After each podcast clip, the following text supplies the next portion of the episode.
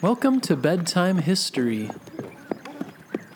Close your eyes and imagine you live in America in the 1800s, a time before cars, the internet, and TV.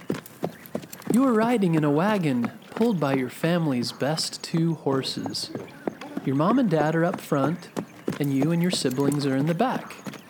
You look around and see many other families also riding towards the main event. When the wagon stops, you climb out and hurry to stand where your father buys tickets, and he hands you one.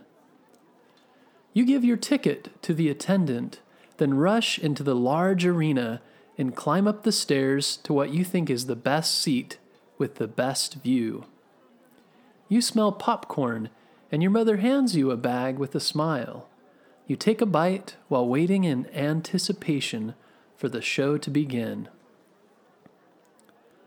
Suddenly, a gun fires, and you hear the thunder of hooves as a stampede of horses fill the arena.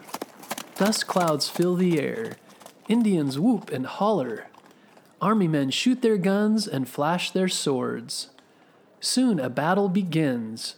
But this isn't a real battle, it's just a show, and the crowd watches in amazement as the showmen act out a battle from American history. A soldier cries out and falls off his horse. An Indian charges and waves his tomahawk. The smell of gunpowder fills the air. Soon the dust and the smoke settles. The battle is finished. The audience cheers wildly. Then a lone man rides into the arena, waving his hat.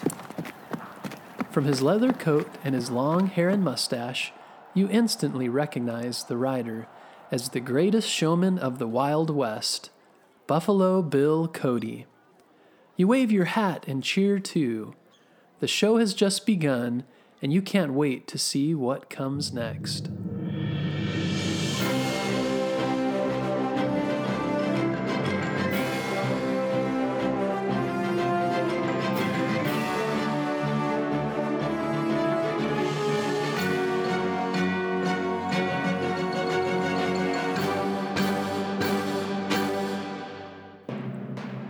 Cody was born in 1847 on a farm outside LeClaire, Iowa, to Isaac and Mary Ann Cody. When Bill was young, slavery was still happening in some parts of the country. Bill's father Isaac was very much against it. Many people didn't like Bill's family for this reason. Once, when his father was speaking out against slavery, someone hurt him very badly. After this, Isaac had to move away to avoid these people. Later, when the same group planned to catch him and hurt him, Bill heard this, and when he knew what they were going to do, he bravely jumped on his horse and rode 30 miles to warn his father before they came. A few years later, Bill's father became very sick and soon passed away. This left Bill to take care of his family when he was only 11 years old. His first job was with a wagon company. He would rise, ride his horse up and down the train of wagons and deliver messages to help them keep in touch with each other. When Bill was 14, gold was discovered in California, and many Americans hurried there in hopes to mine gold and become rich. This was called a gold rush. Bill left on his horse for California, but along the way he found a job riding mail from one place to another.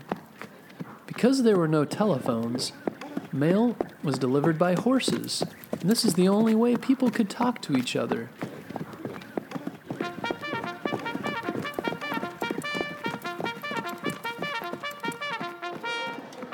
Years later, Bill joined the Army's 3rd Cavalry, which was fighting the Native Indians in what was called the Plains Wars.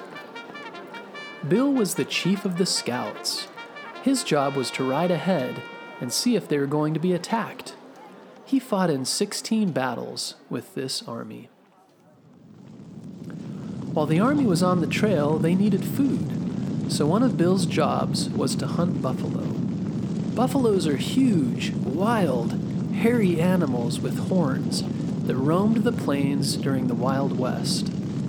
At this time, there were hundreds and thousands of buffalo, and Bill became a very skilled hunter of them.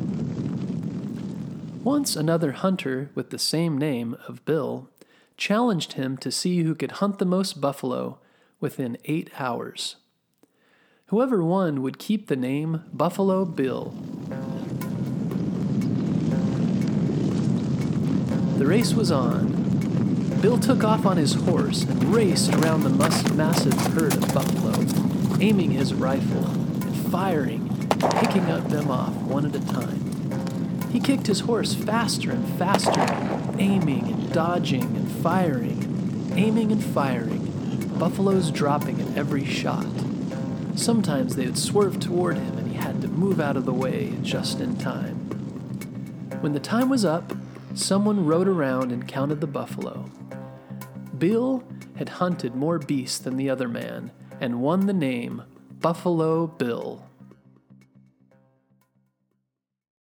Often people came from the East Coast or other parts of the world to visit the Wild West and hunt the famous buffalo. Buffalo Bill started taking these visitors on trips to explore the West and hunt. Some of the people who went with Bill wrote about him in the newspapers, and one even put his name and story in a book. Soon many people began to know about this famous hunter of the American West.